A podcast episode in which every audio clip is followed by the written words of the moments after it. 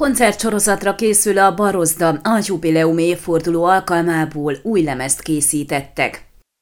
A koncert sorozatot felvezető sajtótájékoztatón Ferenc Angéla, a Harkita megyei kulturális központ vezetője, közös szellemi erőfeszítésként jellemezte azt a kiadványt, amit az évforduló alkalmából készítettek.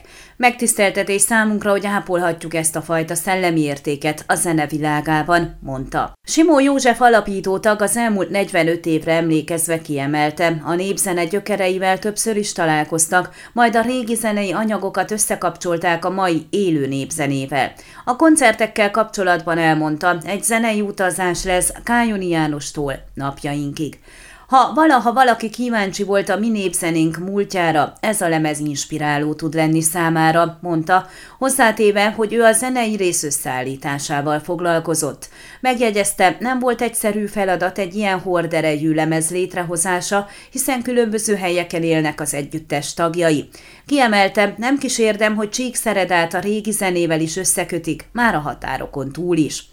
A dallam kapcsolatok nagy részét Pávai István népzenekutató állította össze. A CD-n feldolgozott kájoni dallamok fő forrását a Kájoni Kódex Orgona tabulatúra írása jelentette. Kultúrtörténeti jelentőséggel bír, hogy Kájonit játszunk ezen a bemutatón. Ő gyűjtötte össze a kortán zenét, amit a köznép és a nemesség is táncolt, avatott be Pávai, aki szintén alapítótag.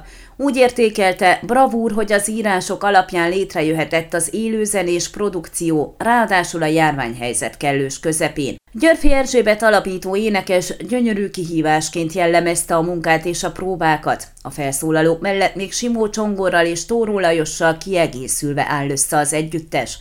A koncert sorozat október 2-án Sepsi Szentgyörgyön a Háromszék stúdióban 6 órától veszi kezdetét, harmadikán Csíkszeredában a Csíki moziban, negyedikén Marosvásárhelyen a Spektrum színházban lépnek színpadra, ötödikén a Magyar Fülpösi Református templomban zárul a turné 5 órás kezdéssel.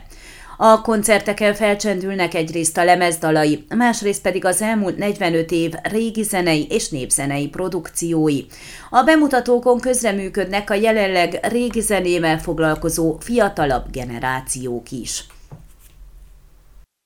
Ön a Székelyhon aktuális podcastjét hallgatta. Amennyiben nem akar lemaradni a régió életéről a jövőben sem, akkor iratkozzon fel a csatornára, vagy keresse podcast műsorainkat a székelyhon.pro portálon.